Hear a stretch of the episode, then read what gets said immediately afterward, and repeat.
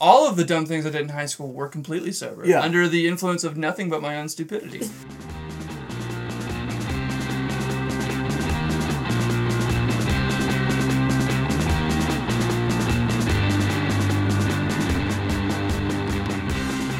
All right, welcome to episode 23 of Who the Hell Is This For?, our Michael Jordan episode, which we somehow are doing without Riley. Today we are talking about Footloose, just an absolute banger from Kevin Bacon. Probably second only to Tremors, I would say. We were talking about this before the pod, about we all have different cultural touch points for Kevin Bacon, and none of them are Footloose, because none of us were alive when Footloose came out. But this is what most people would probably know him for, right? His most famous role, you would say? Easily. Yes. Yeah.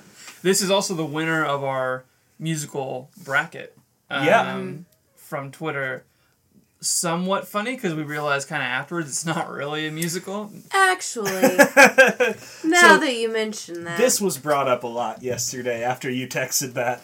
Well, one, I would like to make the point. This was just Catherine's shining moment to finally have a movie that I got to pick. Yeah. So whatever I needed to do to make that happen, I was going to do that.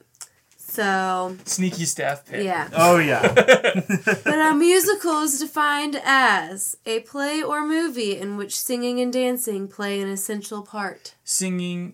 is it singing or dancing? And dancing. Yeah. Singing and dancing. They not singing sing or dancing. They sing along to the songs. It's fine. Not a single character sings the main point to any of these songs. I think Kevin Bacon is singing when he's dancing in the... he does his little head thing and when he's dancing to Never in the warehouse. I think he's singing. I'm going to come up with a list of things where that happens. I'm going to ask you if you think they're musicals. I'll probably say no. Okay. So. I'll think of them by the end of the episode. Baby Driver, is it a musical? I say yes. Would you say... I was going to give an example, but I actually think it is a musical. School of Rock is a musical. School of Rock is a musical. Yeah. And it actually is that was actually mentioned on Twitter by somebody. Yeah. Okay. Is The Breakfast Club a musical? No. Ooh. There's that giant dance scene in the library. But they just have the one dance scene. It's one scene. I will fight that. There's one dance scene does not a musical make. Multiple dance scenes, multiple choreographed dance scenes make a musical. All right. I will say that. So, okay. Multiple, if there's two, is it a musical? Yes. As long as they're not back-to-back bullshit like they tried to pull at the end of this movie. Okay. All right. They go from the iconic Footloose dance, and they finish it, and they're like, oh, but we're not done. And they go into another song. Oh, I guess that's for the end credits, though. Yeah. I forgot I had that complaint, and then the credits started. I was like, oh, I get it. Never mind. Okay. Is Save the Last Dance a musical? No.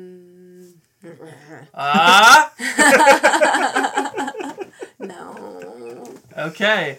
It breaks your rule. But, they're like, that movie is about dancing. I mean, in retrospect, is Footloose really a musical? No. Yes! Not really. Woo! Would you find out on Broadway? No. I thought they did do it on Broadway. No. But Grease, I don't know. You know what is Grease a musical? Well, Grease is a musical because they sing, though. Yeah. Grease 2. Also a musical. One of the best musicals I've ever watched. Talking about Grease 2. Grease 2 is so fucking good. Why do you like that movie so much? I don't say it ironically either. All right. So, I'm not mad we're doing Footloose. I just wanted to give you shit about it being a musical. Hey, I put Selena on there too, and Selena by no means is musical. Selena is more of a musical I threw out 8 movies that I could finally be enjoyed. Bitty bitty bum bum. Yeah, exactly. All right. Okay.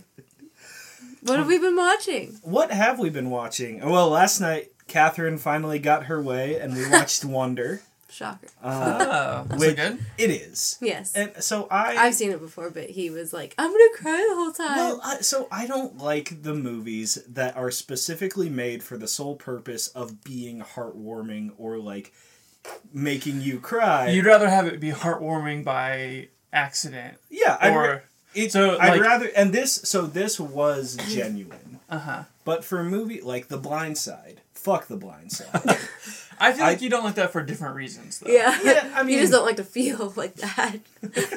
No, that's part of it. But also, it's like, if it is going out of its way to try and get me to have this reaction, instead of it just coming naturally from the writing, like Green Mile. Green Mile does not go out of its way to do that, but just the way the character is written, it's if you take a real life event and then like force it into this like feel good box, I don't know, I just don't like that. It makes it feel very Lifetime. Was Wonder based on a real event? I'm not. It's based off a book, but I'm not sure if the book is based off a real thing or not. Gotcha. I'll have to look that up. Regardless, really liked it. Yeah. Jacob Tremblay is the kid. He does awesome. Yeah. There are some weak performances, I will say that, but you're not going to it for like bangers of a performance. It does have Daveed Diggs in it though, which was awesome. Catherine, what did you think about it? I really like it. I actually saw it in theaters when it came out. And then own it now. Very cool. It did piss me off the way I expected it to, though, because in a movie like this, there are going to be bullies, and the bullies in this movie are such fucking dicks that I was mad. I didn't want to finish the movie because it just pissed me off so much that this kid is being such a fucking dick and telling him to kill himself. I'm like, what is wrong with you? Where are your parents? And then the parents come into the picture, and that's even worse.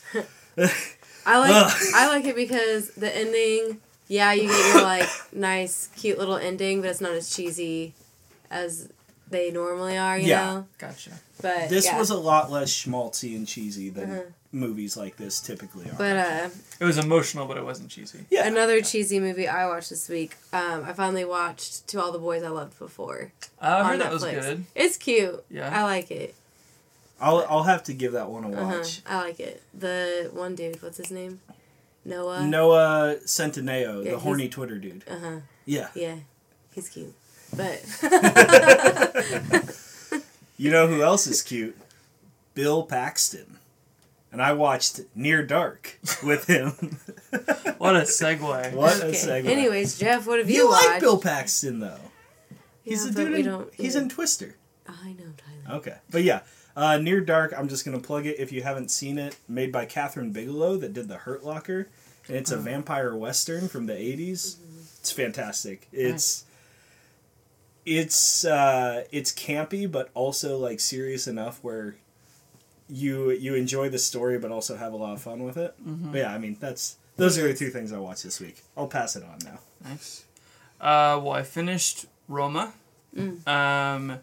It's still my lock for the Oscar. I still think it's, which I think after the BAFTAs, a lot of other people think that Roma is going to win the Oscar because the BAFTAs, along with Golden Globes, are like predictors. So I think Roma's gonna win it. It was really good. The best way I can describe it is that it's like it's really beautiful and it's difficult. Everything I've heard about it says that it is a hard watch. Yeah. Well, and hard watch because it's like slow, or I think it's partly because, so I'll give you an example. A lot of how they're telling the story is they're just like showing a scene of like the family life and like the family running around and like talking to each other and like leaving, going outdoors and stuff. So it feels like, it feels really slow, just because so much of it is playing out in real time, essentially. And so I think that makes it where you're just like, you're in these scenes that are like 12 minutes long, that like you're halfway through and you're like, I know this is a 12-minute scene. You know what I mean? Like, I know it's going to take forever to get there.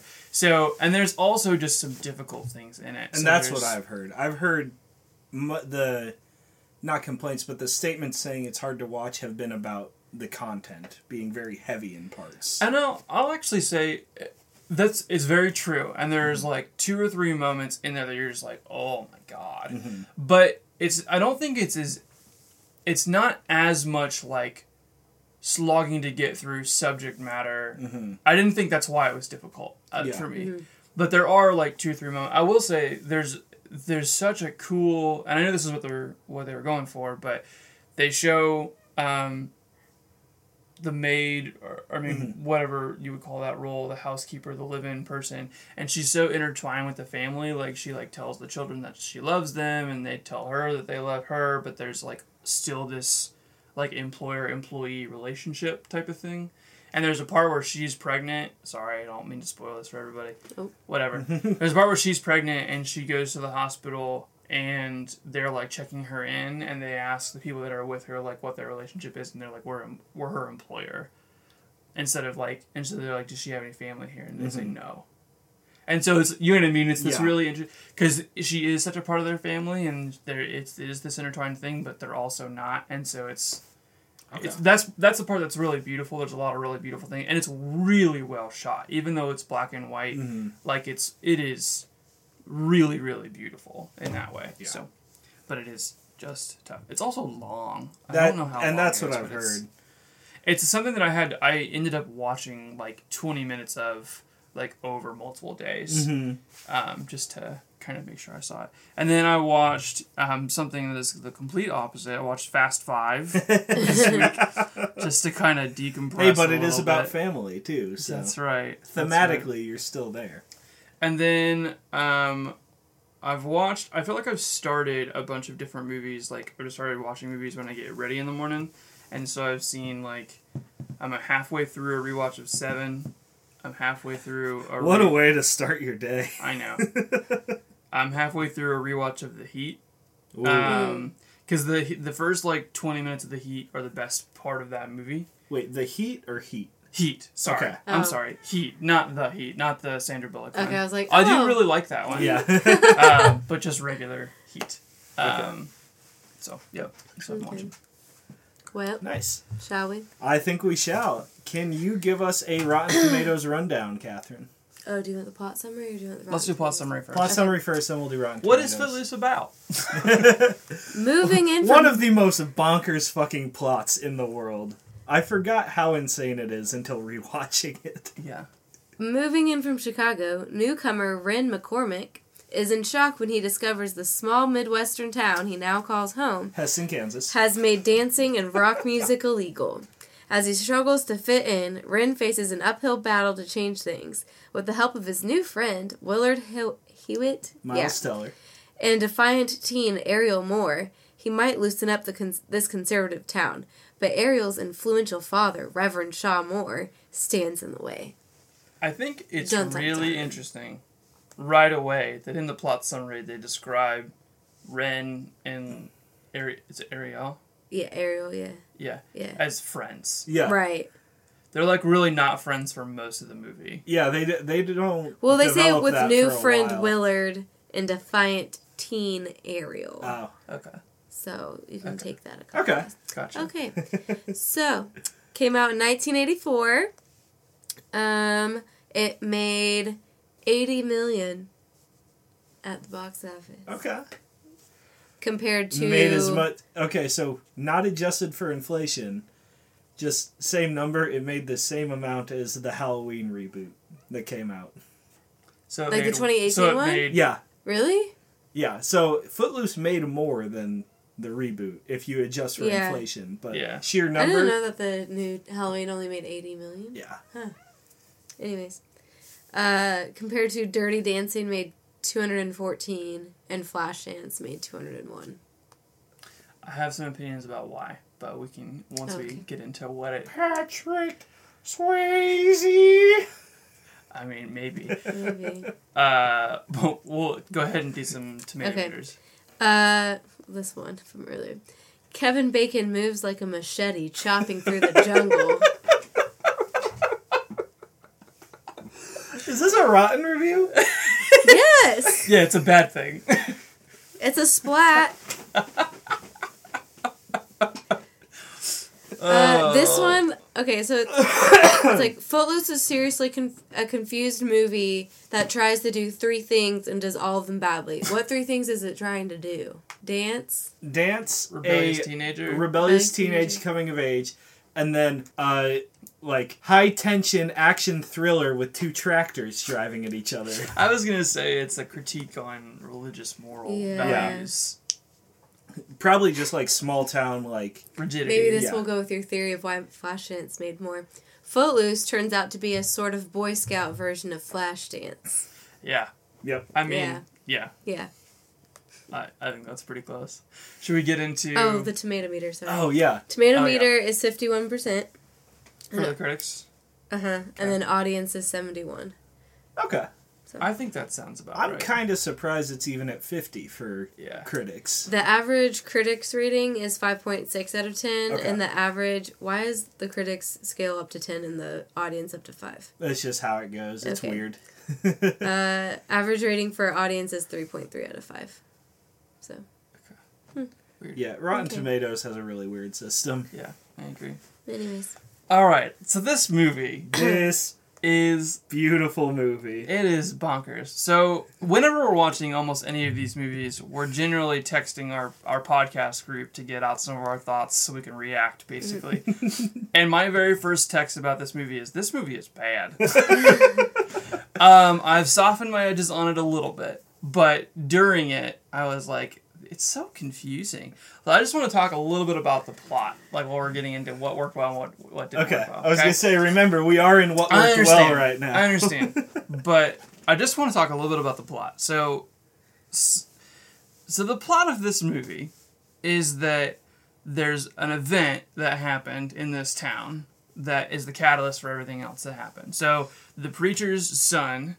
dies with a bunch of other teens driving off a bridge. Yes. They're playing chicken on a bridge. This town is obsessed with chicken, by the way. Yeah. That's her answer for everything. You got beef with me? Chicken. Right. After a night of drinking and doing drugs. Okay, no, but they didn't. That's the thing. Like, they didn't drink and do drugs. That part was never mentioned. I thought they did. No, they went to a concert and came back, and they were racing or playing chicken or whatever on the bridge, and then died. I thought they were drinking. They weren't drinking? I mean, they might have, like, I thought they said that. I think you're supposed to assume that they drank at the concert or did something at the concert, but no, they never say, oh, they hit it up at the concert and then died on the bridge. No, it was just they went to a concert and came back and died. All right, well, it kind of takes away my theory. I was going to say that the problem in this seems to be that teens are able to get alcohol and drugs super easily. Very easily. They don't even have to hey mister anybody. Yeah. And the town decides that they're going to tackle, like, a totally different problem, which is music and dancing. That's what I'm saying. It's like, they're like, the kids are drinking too much, and they're doing drugs, and they're all dying. What can we do about it? What if we stopped dancing? And you're like, God damn it. Like, by any stretch of the imagination, it would not help. I was talking to Catherine about this, and for me, this is what it does right for me, because the plot is so ridiculous that it's like, this town has decided to outlaw dancing. And you take a moment and you look at that and you're like, this is fucking batshit insane. Like, what? They're trying to... I get that they're trying to, like, shut down the times when... Maybe they're thinking that shutting down dancing will shut down an opportunity to go get drunk and have drugs. But it's like... You're still letting the kids, like, be by themselves at the soda shop. You know what I mean? Right. Like, you're not with them. So, like, and they're listening to music at the soda shop. Yeah. Like... Yeah. You know what I mean? It just seems like a weird way to tackle the problem. It's a very, very weird approach. It is Build a Wall-esque in its unhelpfulness to solve any kind of problems you might have. Build a Wall-esque. John Lithgow shutting down this entire town to keep people from dancing. I have a lot of thoughts about John Lithgow, but those are later. Yeah. All right. So let's get into purely what the movie did well. So you like the plot.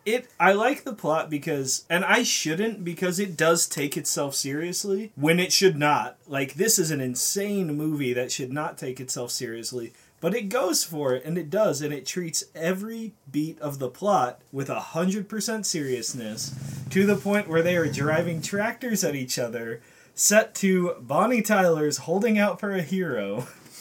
And they're just, this is played as a dramatic moment.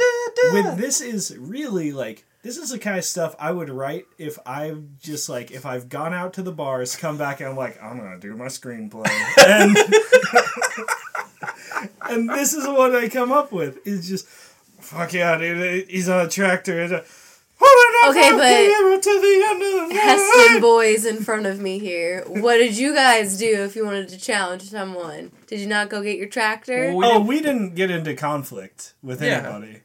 Yeah. But, like, the people who did, like, would that not have been, like, 30 years ago, would that not have been? No. No, definitely not. No. First of all, it would have been a fist fight. I think there's a lot of 80s, like, shtick to this movie where people are challenging each other openly all the time. Yeah. And, like, that honestly never happened to me. You have, like, a Victorian duel culture. Yeah, they're just like, what did you say to me? After school! And you're just like, I'm not going to meet you after school. Because I have things to do. Like, I mean, but they don't have anything better to do. We didn't have anything better to do, and our town basically was the town from Footloose, but, like... Oh, yeah, you know how many churches our town of 4,000 people has in it? 7. Actually, I think it's more than that. There's not just one reverend. Oh, no, there's 7. A whole lot of reverends. There's 7 reverends. Yeah. My dad wasn't even pastor of one of those churches. So there was, in my life, there were 8. Yeah. And you went to the Catholic church, so there was 9. 9. Well, we actually went to 2 Catholic churches. There's 10. We rotated. Oh, my gosh. Whole lot of churching it up in Heston. In the town limits of Heston, there are 7 churches. You've been there. It's not a big town. It's not a big town. There's not enough people. We're the town from Footloose. We got churches and a grain elevator. That's it. We still didn't play chicken. We didn't play chicken. Ryan may have played chicken. Yeah. Ryan always talked about wanting to play chicken, but I don't think he ever did. We did plenty of dumb stuff. Oh, we did so much dumb stuff. You want to know what the dumbest thing? The most hick thing I've ever been involved with is just as, I wouldn't say it's just as dangerous, but it's just as stupid. Have you ever heard about watermelon rolling? What? Yeah. Fuck okay. Yeah. This is going to make me sound worse than playing chicken. We're going deep inside baseball here, but this is great. Okay. Shouts out to Ryan, because Ryan introduced us to watermelon. At least me. Watermelon rolling came from Ryan. I'm trying to remember. I'm sure I probably did it with Ryan. I don't know if Ryan was the first person. The thing I did was roll a watermelon. Okay, no. So you are going to laugh. Okay. This is the dumbest thing I've ever done. Watermelon rolling. So enlighten me. Oh, yeah. Watermelon rolling involves at least 4 or 5 people. Yeah. A watermelon, a country road. Just one watermelon? Oh, if you're going to do it a few times, you're probably going to get multiple. Okay.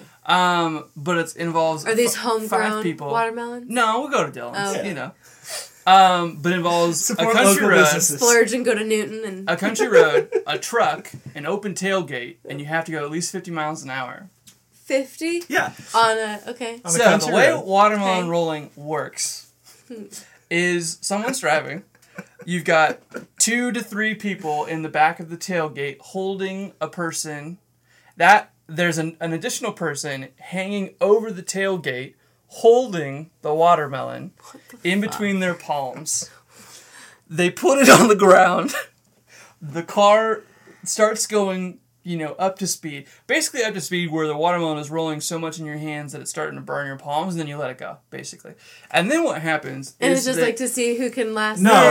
The watermelon, this is for a purpose. The watermelon rolls so fast that all the water inside the watermelon expands to the outside, and basically you spin it enough that when you let it go, it rolls a bunch, and then it just explodes. Whoa. Yeah. It's awesome. I'll take you sometime. I did an essay on it in high school, I think, actually. I got an A. In that same vein, probably one of the dumbest things I did. So that's what we did. So we didn't challenge each other. It was a group effort to do something dumb and hickish. Yeah. It was never... We came together. Yeah, it was a tight-knit community. We did dumb, hick things. Yeah. Not against each other. We would tie a rope. True. I have a different example for that. But. We would tie a rope to the hitch of a truck when it snowed, and we would go and we would just grab a big sled or something, and we would just tie the sled to the rope or use like a skiing tow rope. and we would go sledding in the fields. And you just sling them around. Yeah. So then you're the watermelon in that situation. Yeah. And we would, they did not go slow when we were doing field sledding. The best way to do it is to get one of those either plastic or metal sleds that was a circle. The disc? Yeah. Yeah, so you could tuck yourself inside, and almost like a kneeboard, really. Yeah.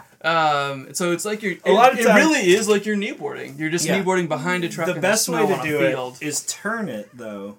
Turn it so the handle of the disc is right in front of you. And you put the rope through it. Yeah. Oh, yeah. See, I never did that. I did one hand on that. Every now and then. But one hand on that to stabilize me and my knees. Other hand on the rope. That's a pretty good... Yeah. I think I did through the handle and back around and then both hands on that and my feet against it. Yeah. So less like a kneeboard for me. I wasn't very good at kneeboarding in general, so I would just put that against. Because you had so much practice with your... snow sledding. Yeah. So I was saying earlier, we didn't ever do dumb hick things against each other. That's not totally true. Sometimes... Is this going where I think it's going? Well, I don't know. Well we're going to see. Because I've got another one. Sometimes we'd find dead animals. Oh, no, mine is not this. Jeez. And we'd put them places. Like... Well, it depends on who you're doing it to. Sometimes you get a dead animal, you'd saran wrap it to someone's car. That's a thing we did. Yep. That happened to me more often than I did it to other people, to be fair enough. And it was my friends doing it to me. Yeah, it wasn't like a message. So the whole thing is that if you did any of these things to another person, it would be so extreme that you'd be like, you know what I mean? Like, that's worse than, like, the chicken fight. Like, there's no coming back from... that with your relationship with that person. Right. If you don't like them and you put a dead animal on their car and saran wrap it, then you're definitely not going to be friends. Bad. But if you're already friends, then you're he's fucking with me and I'm going to fuck with him back. Like, basically how it is. We would also, so what I thought, if we're talking contests, not necessarily challenges for honor, but contests in general. I have another one after you, though. There's one that we did multiple times. This episode will be retitled Shenanigans and Heston. Oh, yeah. We're just going to cut this part out and make it its own separate episode. Yeah, you'll get our Footloose pod is coming in the next hour. But, yeah, so we would get together and we would do milk chug contests. Oh, fuck yeah. And the... milk chug is the best. Because, you know, you can't drink a gallon of milk without throwing up. In an hour. Try me. Okay. I would actually love to see you. In an hour? Yeah. Drink a gallon of milk in an hour. Your body is supposed to not be able to handle that much lactose. We'll see. Yeah. And so we would sit. I will do this. We went out. I accept the challenge. Big milk. I can't remember whose field we were at, but once we did it at Heston College. Another time we did it at somebody's, like a field behind their house. Mm-hmm. We had a table set up. There was an audience. They had chairs. Mm-hmm. And they had people going with timers to see who was thrown up first, like how quickly people got through. And it was just like a bunch of high school hick dudes just all vomiting milk everywhere. And the best, though, was once this guy, Jordan. Tall, like real goofy dude. Great friend guy. Of the pod. Friend of the pod.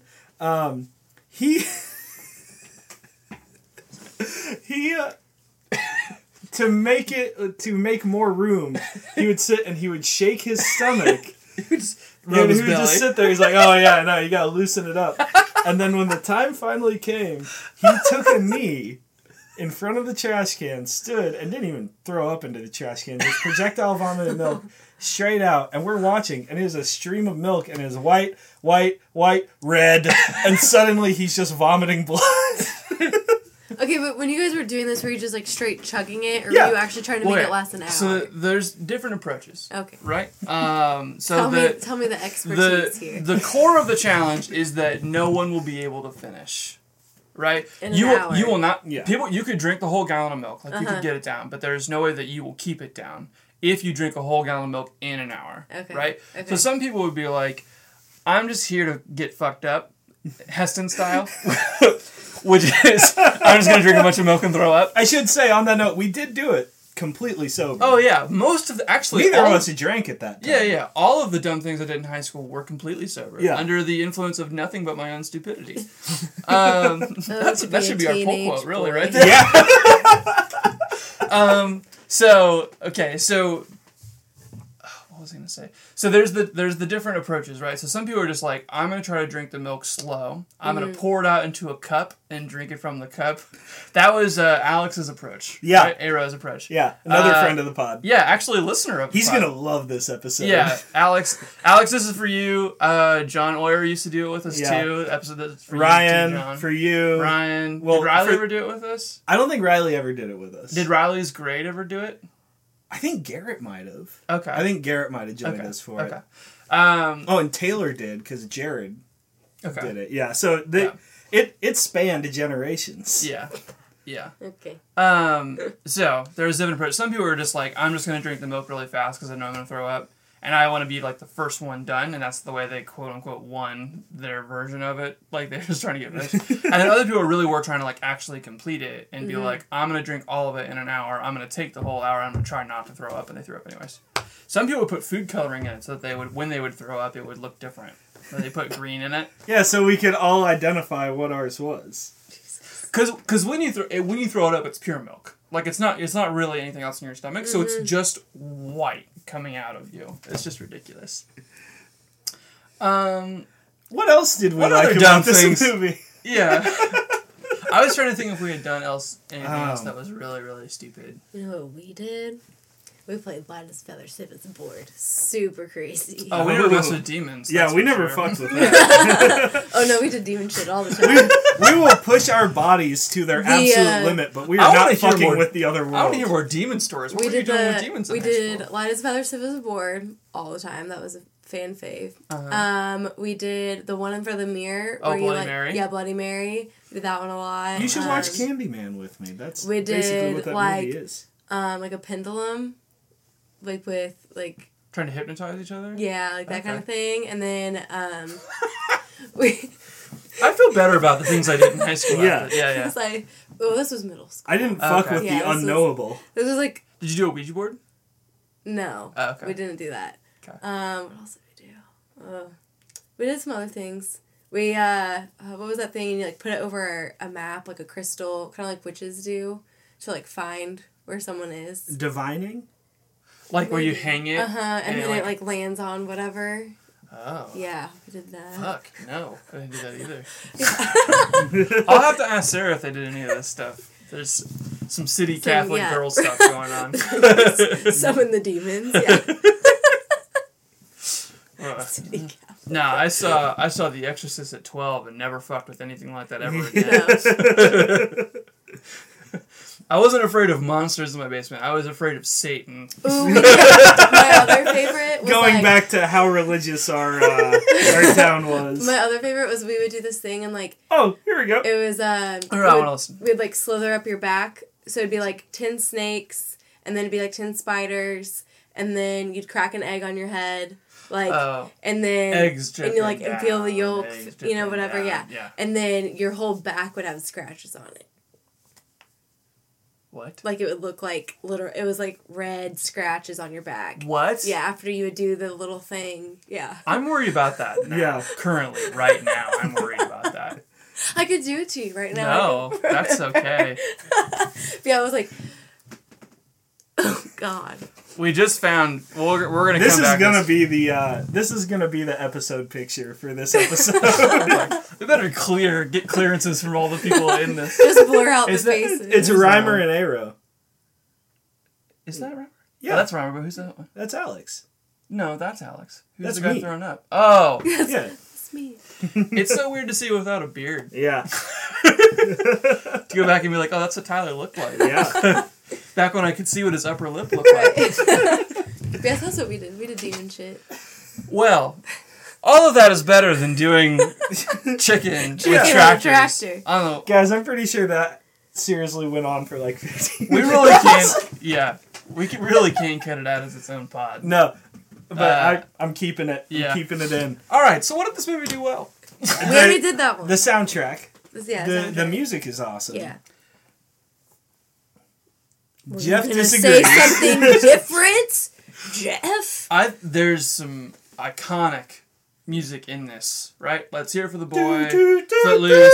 What's the one that plays while he's dancing? Never by Moving Pictures.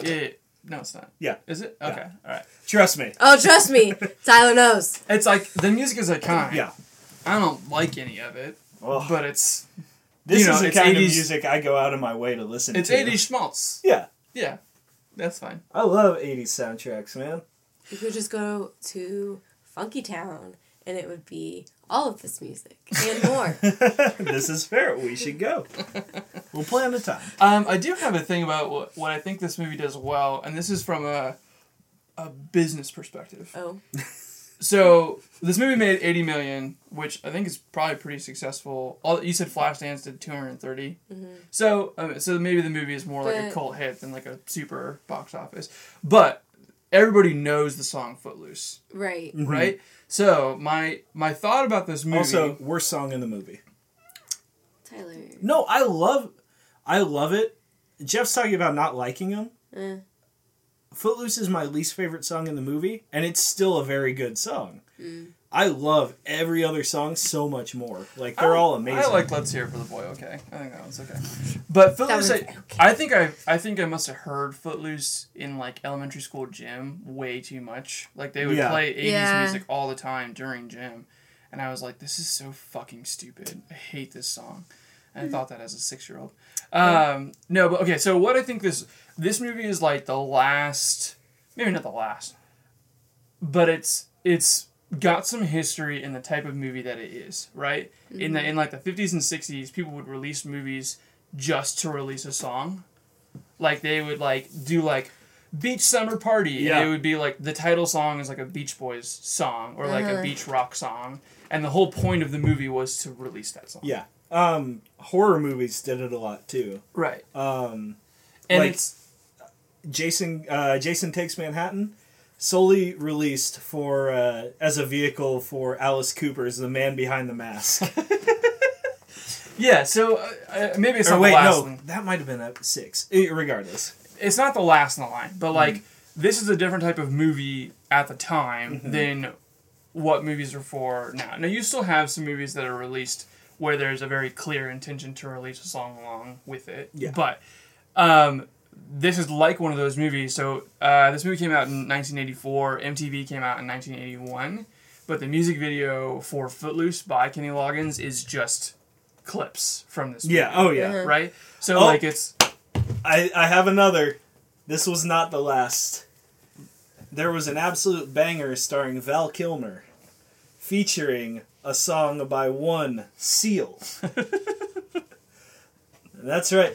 They used the Val Kilmer Batman movie as a way to release Kiss from a Rose.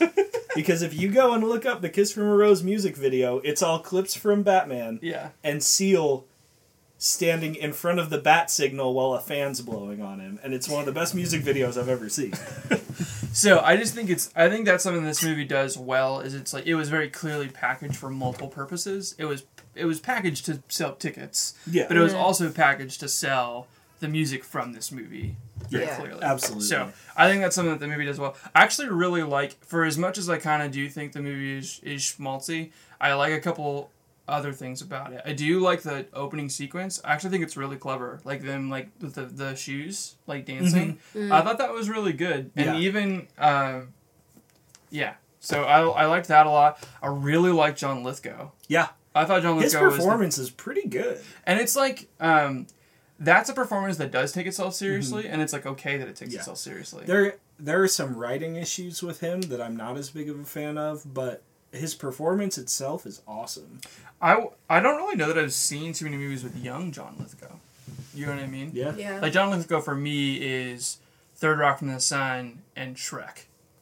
You know what I mean? Yeah. And then I've seen him in other things after that, but that's my introduction to John Lithgow. So, what do you think this movie did really well, Catherine? Because I know you really like it. I don't know. I really like... not to be cheesy, but, like, the dynamic of the sort of clique in the high school, you know, and just, like, those kind of inner workings, and they do a good job of, like, is the Ariel's like scandalous boyfriend? Is he a high schooler? Is he not a high schooler? Does he just have like a band of bullies out of high school to work for him? Yeah. You know, like they don't really ever make that clear. In the scene where I didn't notice that. That's a good point. You know, like, when they're playing chicken with the semi, they mention like when he graduated, he just start like huffing something or something like that. Yeah. So he is graduating and still hangs around all these high schoolers, and it's weird. But yeah, 80s, you know. Well, I mean, that's what another time, another place. The boys did then, because they didn't go on to do things. Yeah, they're still in town. Yeah, they never left. But if they did leave, they came back. They could have. The boys could have come back to town. I actually think that's a really interesting, like, thought, because in our hometown, there is a college, right? And so then there's like people who, like sometimes they'll go to that college and they will stick around, and then sometimes they'll go to that college and go somewhere else, but then they'll come back. Yeah. But I do find that I think there have been more people that have gone through that college that have come back to live in our town than people who have gone to college elsewhere and have moved back. So like it's almost kind of the same idea of like there's some people, and there's not that there's anything wrong with either, right? Oh yeah. But when you get out of Heston, though, it's very unlikely that you're going to go back. Just because it's such like a different style of living than anywhere with more than 10,000 people.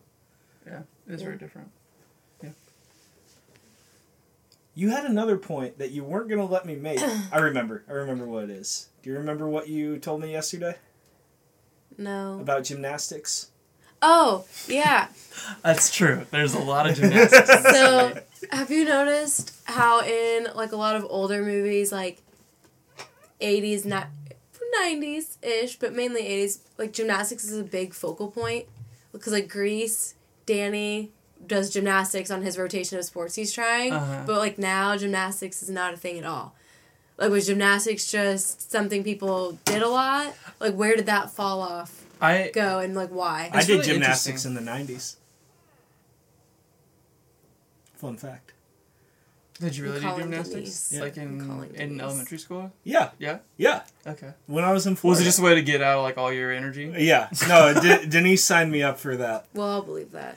Okay. I might have to follow up with her. I think, here's what I think. So one, I know it actually used to be way more popular. I got kicked out of gymnastics. So especially with I should say that. Male. Yeah, because like I knew a couple of guys that, and not that there would be anything not masculine about doing gymnastics, but, like, dudes that are, like, these big, brawny, burly dudes were like, yeah, I did gymnastics when I was, you know, in college or whatever.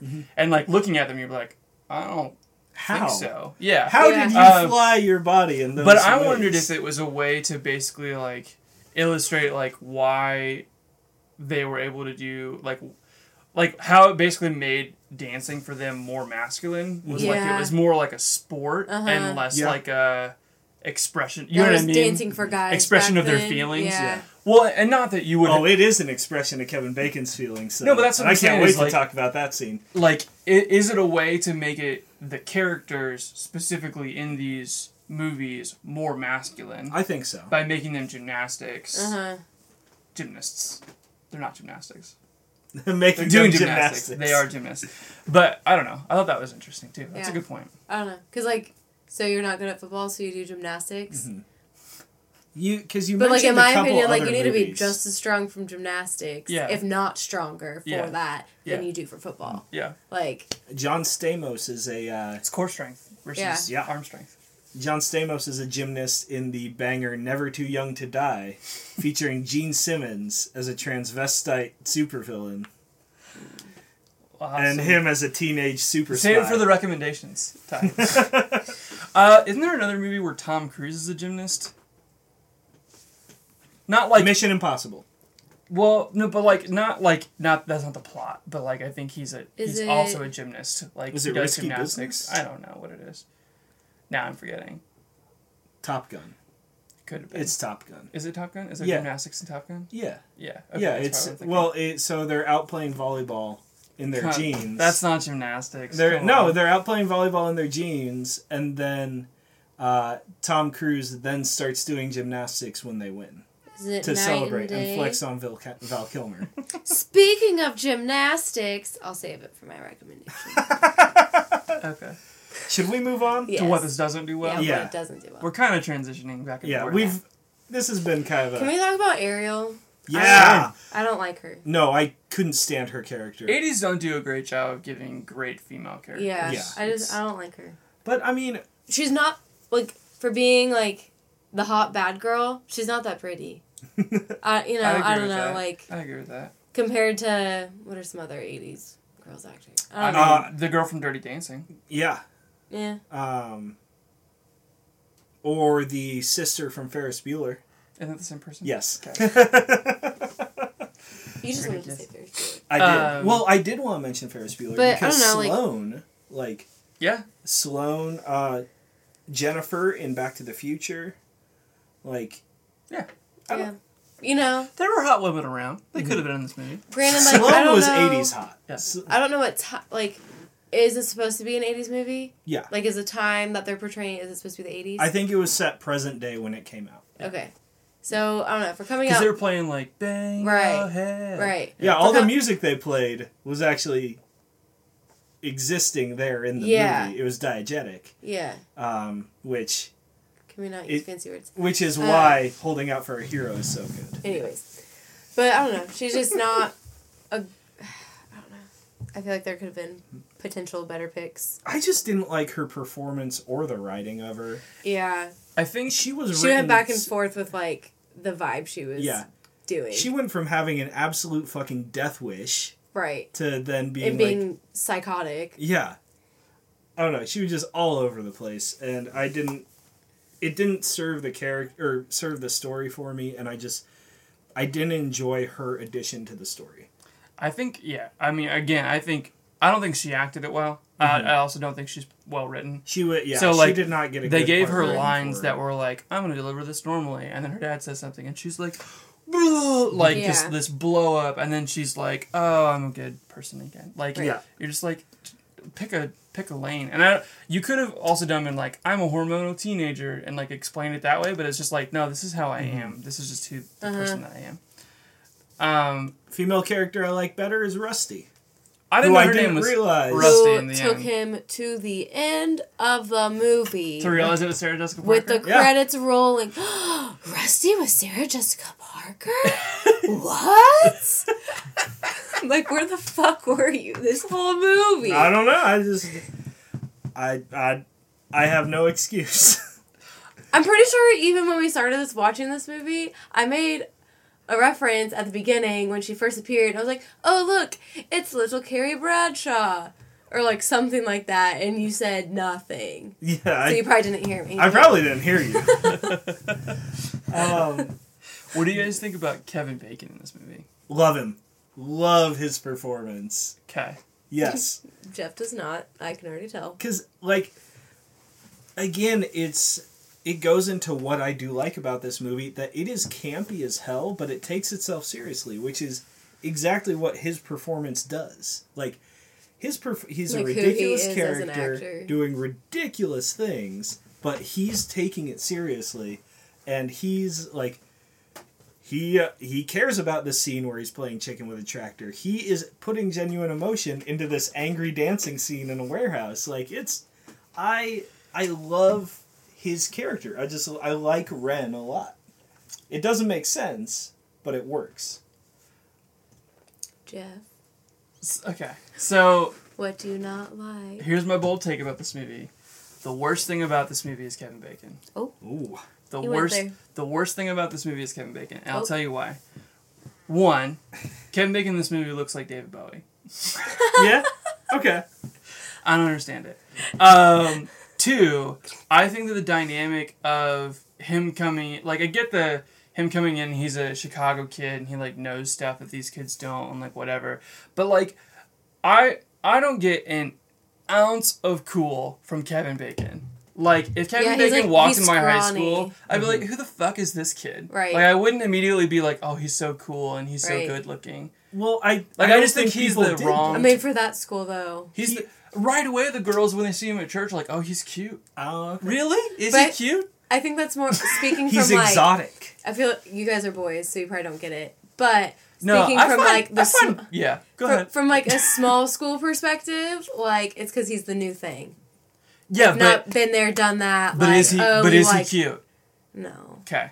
I think. But is. I mean, like, you know, for you guys, like if someone who rolled up to Heston, would everyone be like, not... ooh? No, yeah, everybody's like, hey, who's gonna date them? No, that's true. Yeah, see, that's true. Like, so I get that. It's a fresh meat kind of thing, like fresh fish.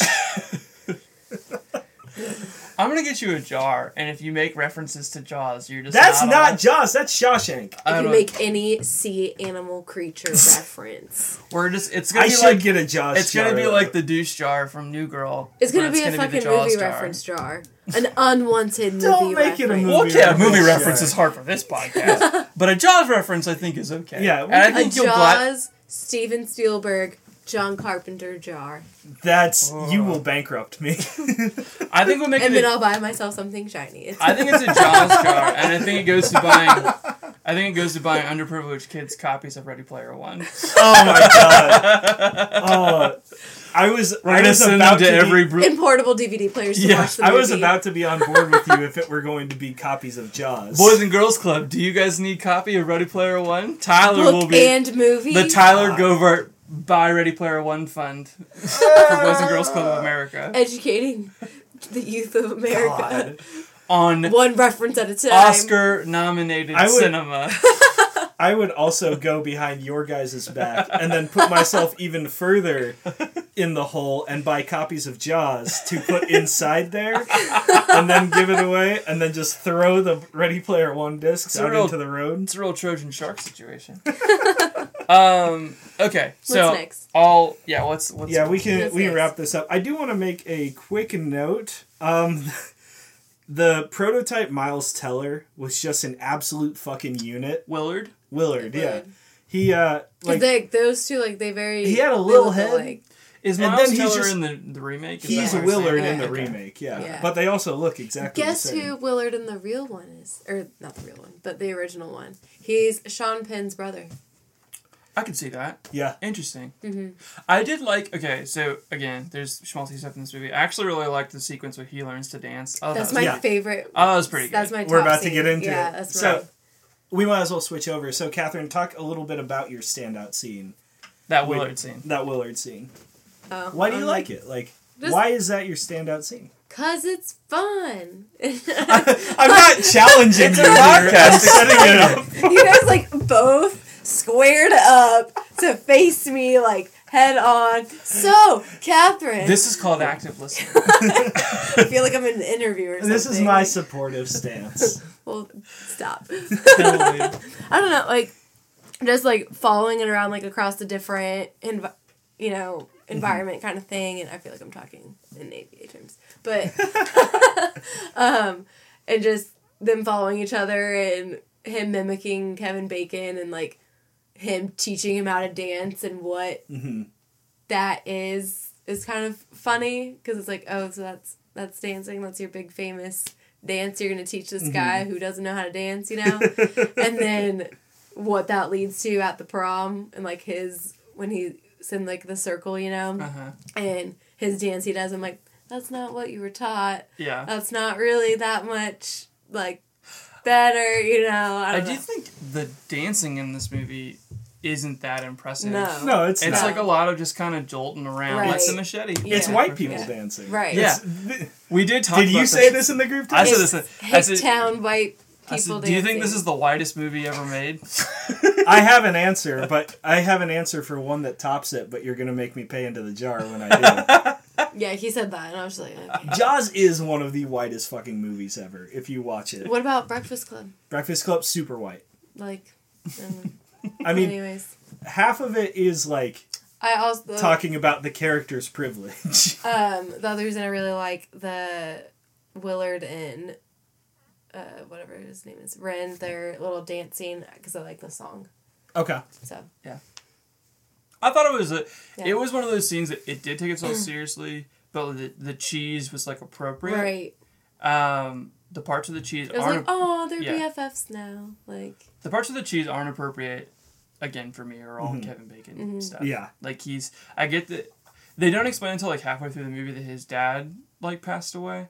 Yeah. Right? And so, like, you come in and you're just like, oh, Kevin Bacon's just, like, an asshole. Right. Like, he's just mad that he has to be in this town, and that's why he's an asshole. Right.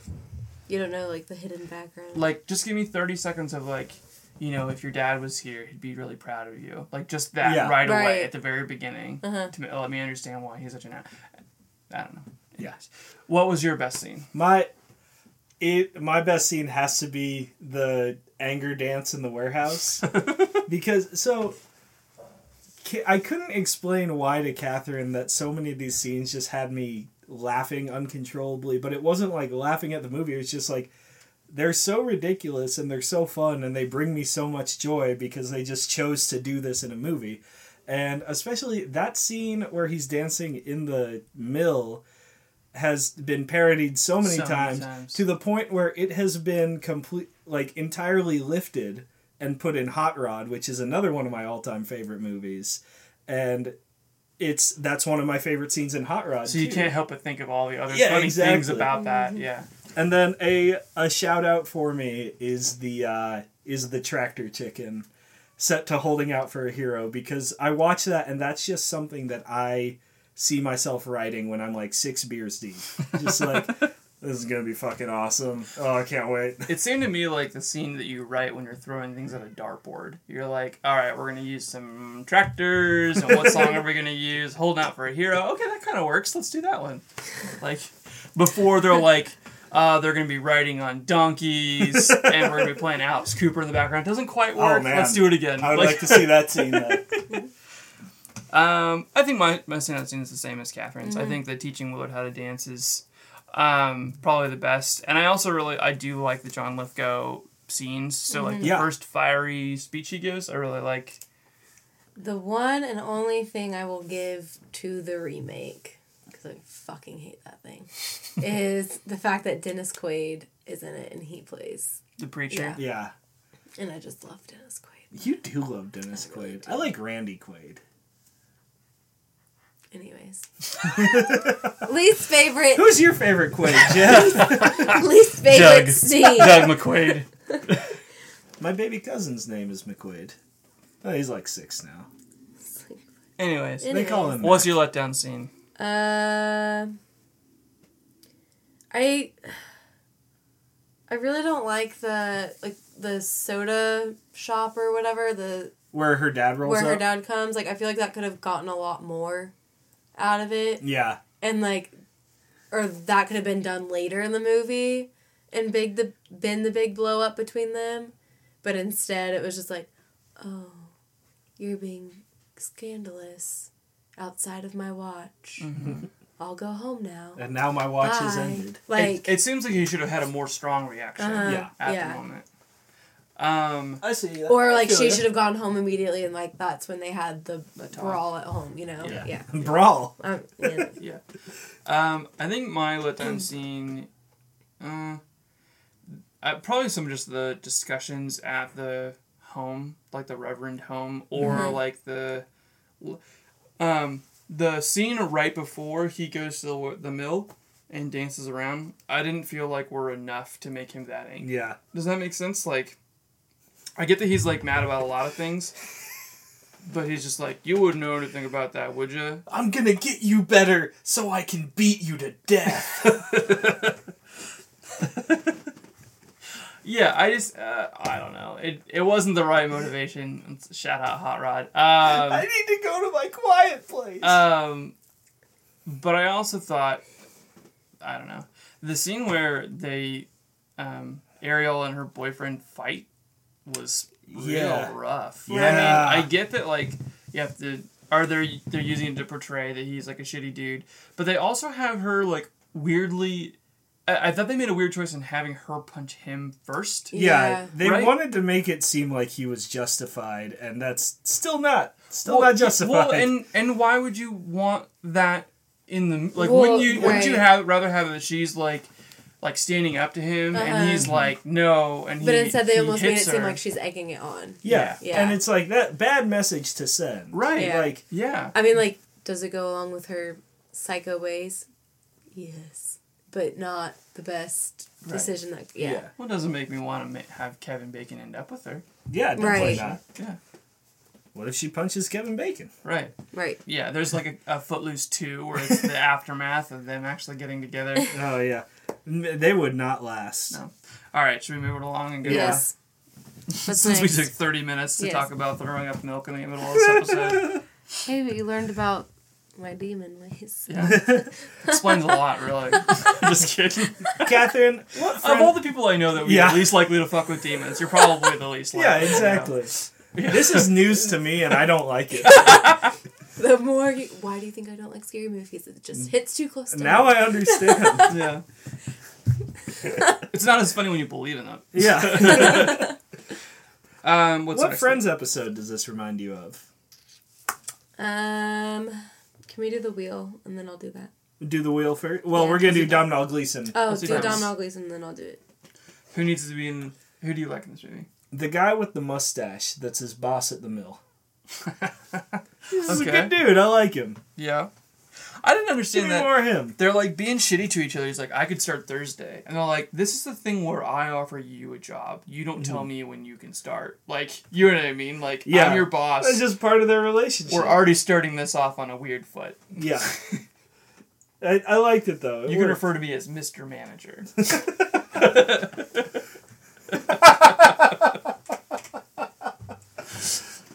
My Domhnall Gleeson is it's gonna be John Lithgow. I thought he won the movie.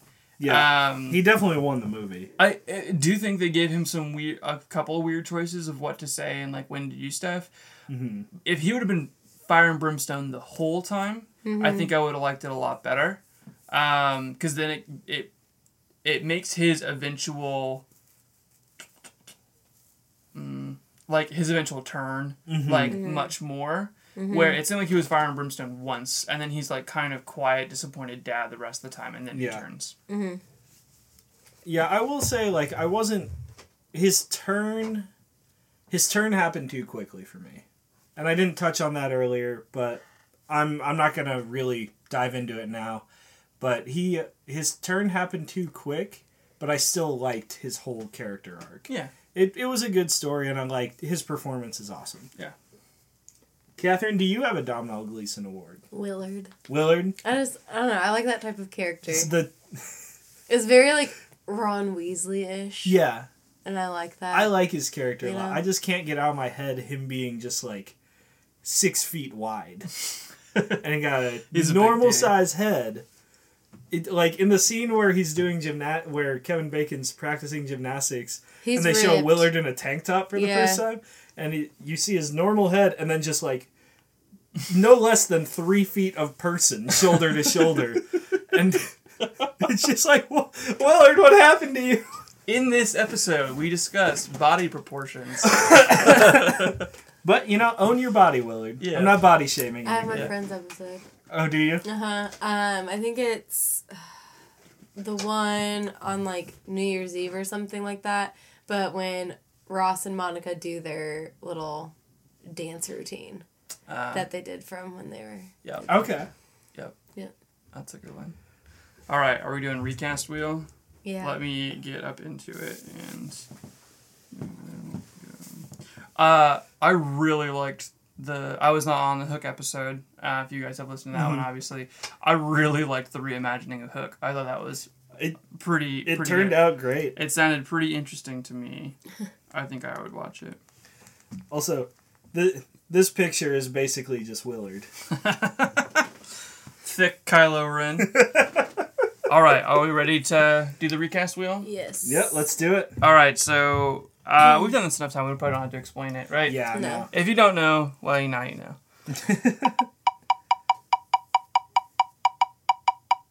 I forgot how long it takes.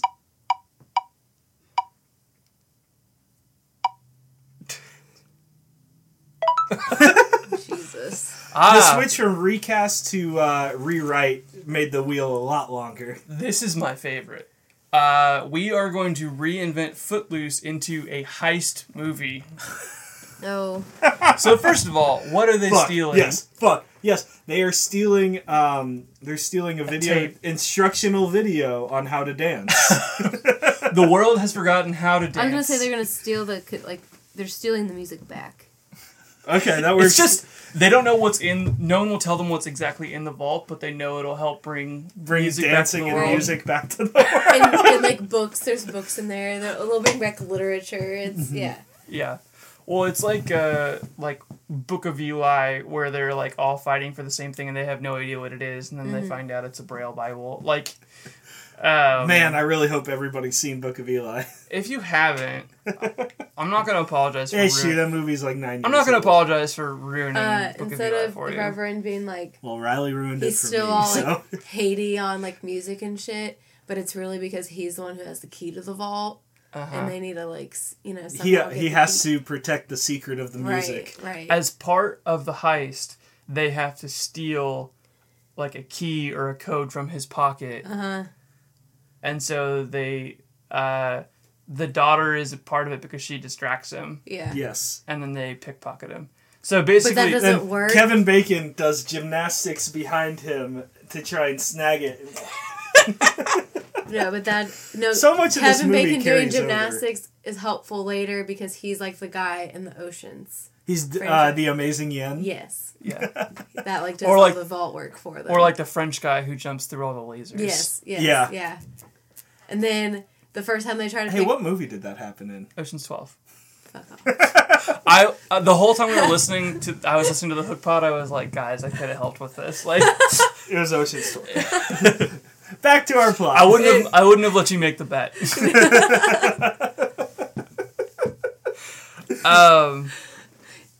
But the first time they try to get the key from him, it doesn't work. So then, like, later on, the wife ends up betraying the Reverend, and then she gets in on, like, the heist, too. All right. And she, like, gets a cut of it or something. Yeah. Okay. Yeah. I like it. Now, what is Willard's role in all this heist? Willard's your wheel man. He's your body man. I was going to ask if he was Matt Damon. Is he the pickpocket, or is he the bumbling wheel man? The bumbling. Yeah, he's definitely going to be your... Willard is a combination of the twins from the Ocean series. Is he also Ving Rhames from the Mission Impossible? Yes. Okay. He's also Ving Rhames. And Rusty is Matt Damon.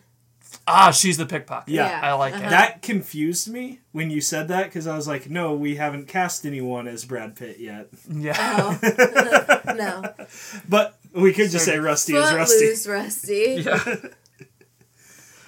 Yeah. That pretty solidly covers it. And so then they finally get the tape out of the vault after Kevin Bacon breaks in while listening to his angry songs. And he gets into the vault. And he busts out. And everybody's coming after him. And the dick boyfriend is chasing him down. And Kevin Bacon runs out with Willard. And he hops in his only trusty getaway vehicle, a tractor, and Holding Out for a Hero begins to play, and you still have this same sequence. All the same music is in this as well. I like to think that it's almost got like a Da Vinci Code-esque part to it, where the church is holding all these secrets. Yes. And the boyfriend is like actually a cardinal in the church or something like that. Like, Jesus. Yeah. He's been sleeping with the enemy. What other 90s references can we throw? Well, I mean, when Julia Roberts is in it. When you're dancing, we're gonna add her. When you're dancing, you can't rely on you can't think through things, so you really have to rely on your basic instinct. And the hard part is that everybody is religious in this, so they're, like, trying to figure out, you know, like, what's truth and what's lies, you know? Yeah, okay. So, how young do you think Rusty is? You know, sometimes people call, like... Sophomore. Yeah, sophomore. So, they're a little baby in high school, right?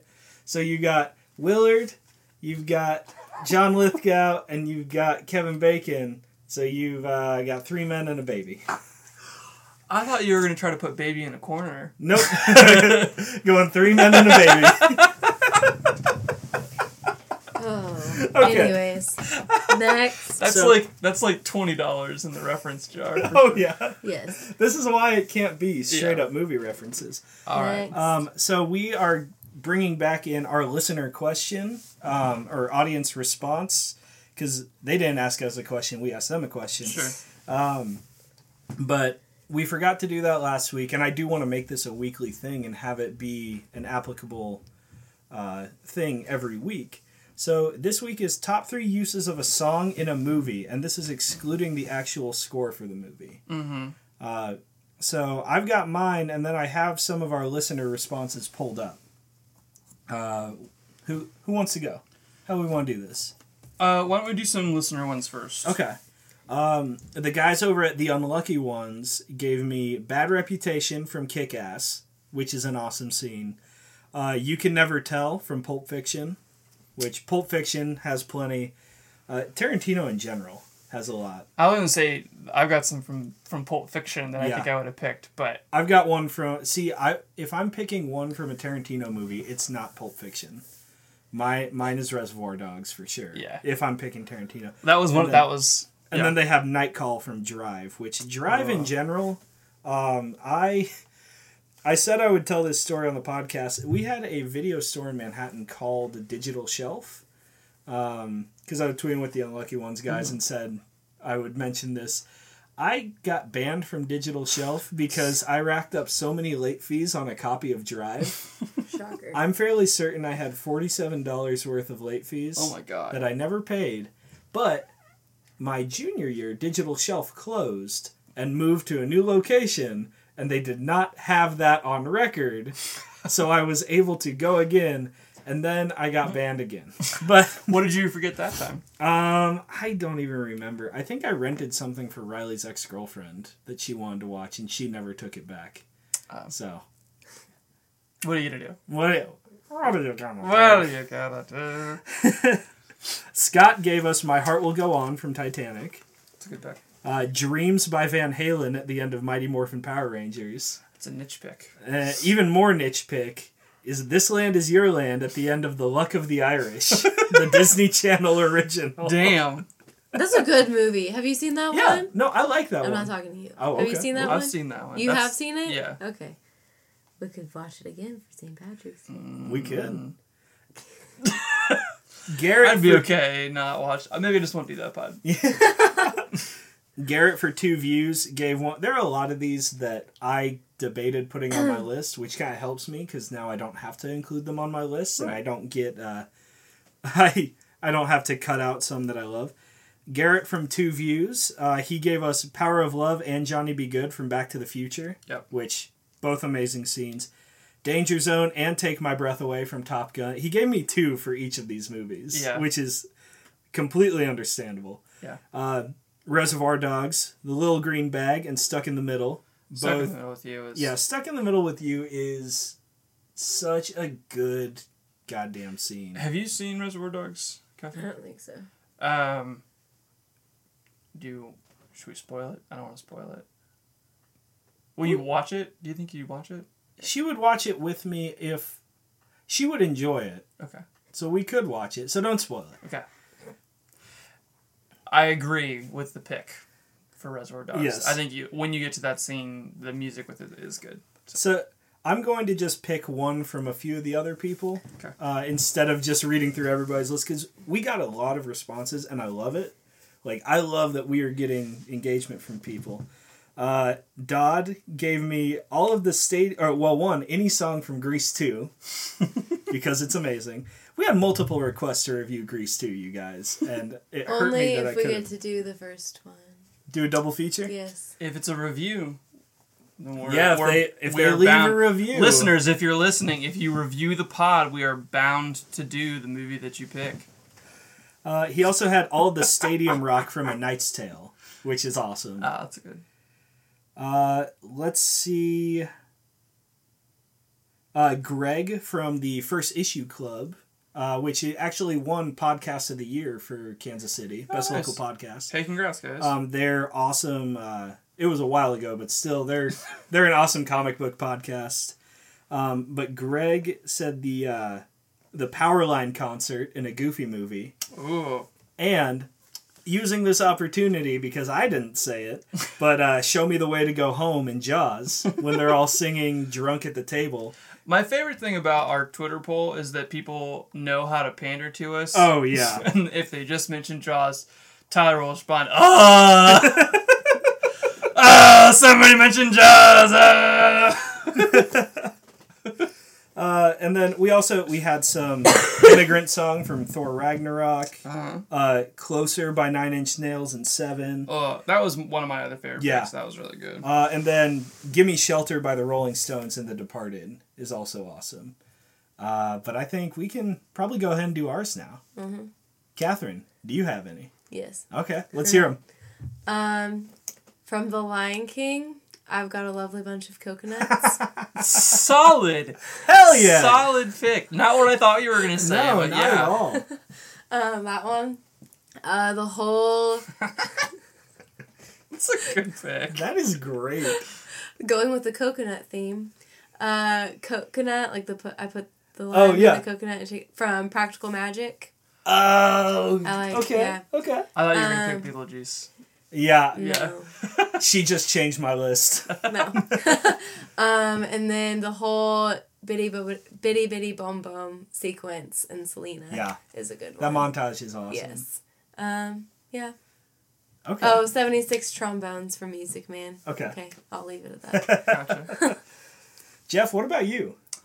Man, I have a lot, but I think the stuff I said on Twitter is probably the stuff that I'll stick with. So for me, what I immediately jump to is stuff that's either what's the best use, and then like what's my favorite use. Mm-hmm. And then we talked about that a little bit on Twitter too. It's very hard sometimes to pick what you're going to go with, because something iconic that I think really fits this is Breakfast Club with Don't You Like.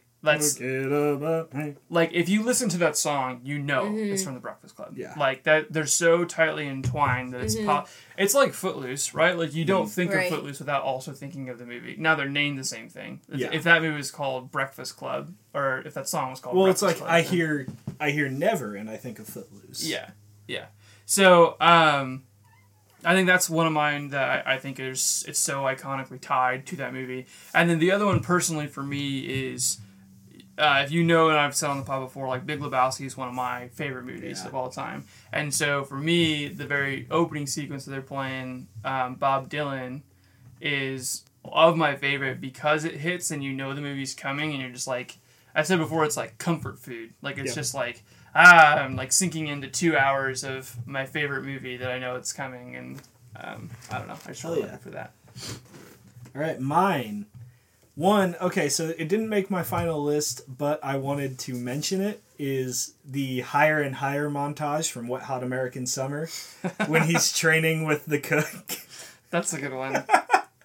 And he's like, they're running, they're dancing. He's in like a senior citizen like chat club where they're all drinking coffee. Show me the fever, taking it higher. Into the fire. Okay, but my actual ones are going to be the scene from the end of Baby Driver where he runs away from them, and that is the peak of Edgar Wright doing what he's trying to do with music and movies. Like it's when he's running and every single thing is matched to a beat of the song, including. Like, not just his footsteps, but the guns, the shit breaking, like, him running through a store, another song being overlaid over it that also matches the beat. Is that when is that the thing with John Hamm, or no? Yeah, it's the one where... is it Brighton Rock? No. It's the one before Brighton Rock. Okay. With Jamie Foxx. Oh, they're all shooting. Okay. Yeah. I have one more. You have one more? Yeah, let's hear it. So I really... like old music, and I like the football movies that all seem to have the same plot line, like We Are Marshall, Remember the Titans, like whatever. But Remember the Titans, they use Ain't No Mountain High Enough, and like that whole sequence, that's and then like they go into their little warm up thing on the field. Yeah, I like that one. Okay, there's some good picks from Remember the Titans. Mm-hmm. Yeah. So my number 2 pick. Oh, you're only number 2. Yeah, Jesus. You did have 5. Yeah. You got 5. Well, the last one you just did was 5. That's okay. Yeah. Fair enough. Fair enough. You're just like, you have a lot more of an explanation. That's true, and I should cut it down a little bit, but I'm not going to. But second one is the intro to Guardians of the Galaxy. Yeah, because I almost picked that. It's a very, and one. I wanted to use it as an example for people to like show them what I was like looking for with this question, but I was like, I can't do that because I'm going to say this for one of my answers. Yeah, because it's very dark and foreboding, and then like, it's a very creepy atmosphere, and then he just kicks on the Walkman, and you're like, okay, like cool. This is a different kind of movie, and I'm here for it. Like, it sets the tone not just for that movie, but the rest of the Guardians franchise moving forward. I think that has a similar feeling for me as the beginning of Big Lebowski. Yeah, where like it's that intro track that sets the tone that you're just like, I know what I'm sitting in for. Mm-hmm. Absolutely. And then my last one is going to be Beetlejuice, and it's jump in the line, and Deo, when they're because it translates to the same thing, doesn't it? No, you have two. They have two Harry Belafonte scenes. Oh, sorry. They have the one where they're possessing their dinner. Yeah. And then the one at the end where it's jump in the line. Oh, okay. Yeah. So I love Beetlejuice, and I love Harry Belafonte. So that's a no-brainer. I think those are all solid picks. I really like a lot of Catherine's. Catherine had some solid picks. And I really liked, I thought our Twitter mob. Yeah. What do we call them? Hellions? Hellions? Hellcats? All right. Okay. Something. Did a good job, too. So should we get into ratings? I think we should. I think it's time. Let's go low to high. Jeff? Yeah, Jeff, start. About only half of this podcast is actually about Footloose. This is true. I think this movie for me goes between a 4 and a 5. I don't think I'm going to be in a hurry to watch it anytime soon. If I do, I'm going to look up something on YouTube to like watch the dance sequences or something like that. Mm. What this movie does well is it's got these iconic scenes and dancing and stuff like that, but it's, I think for me, because it takes itself seriously is what I maybe don't super love about it. Mm-hmm. Okay. I give it an 8.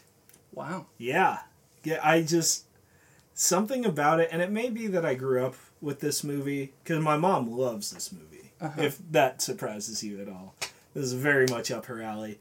And just, it's the epitome of an 80s movie, and I love 80s movies. Mm-hmm. And it does everything it tries to do pretty well, and it hits for me, so this movie works.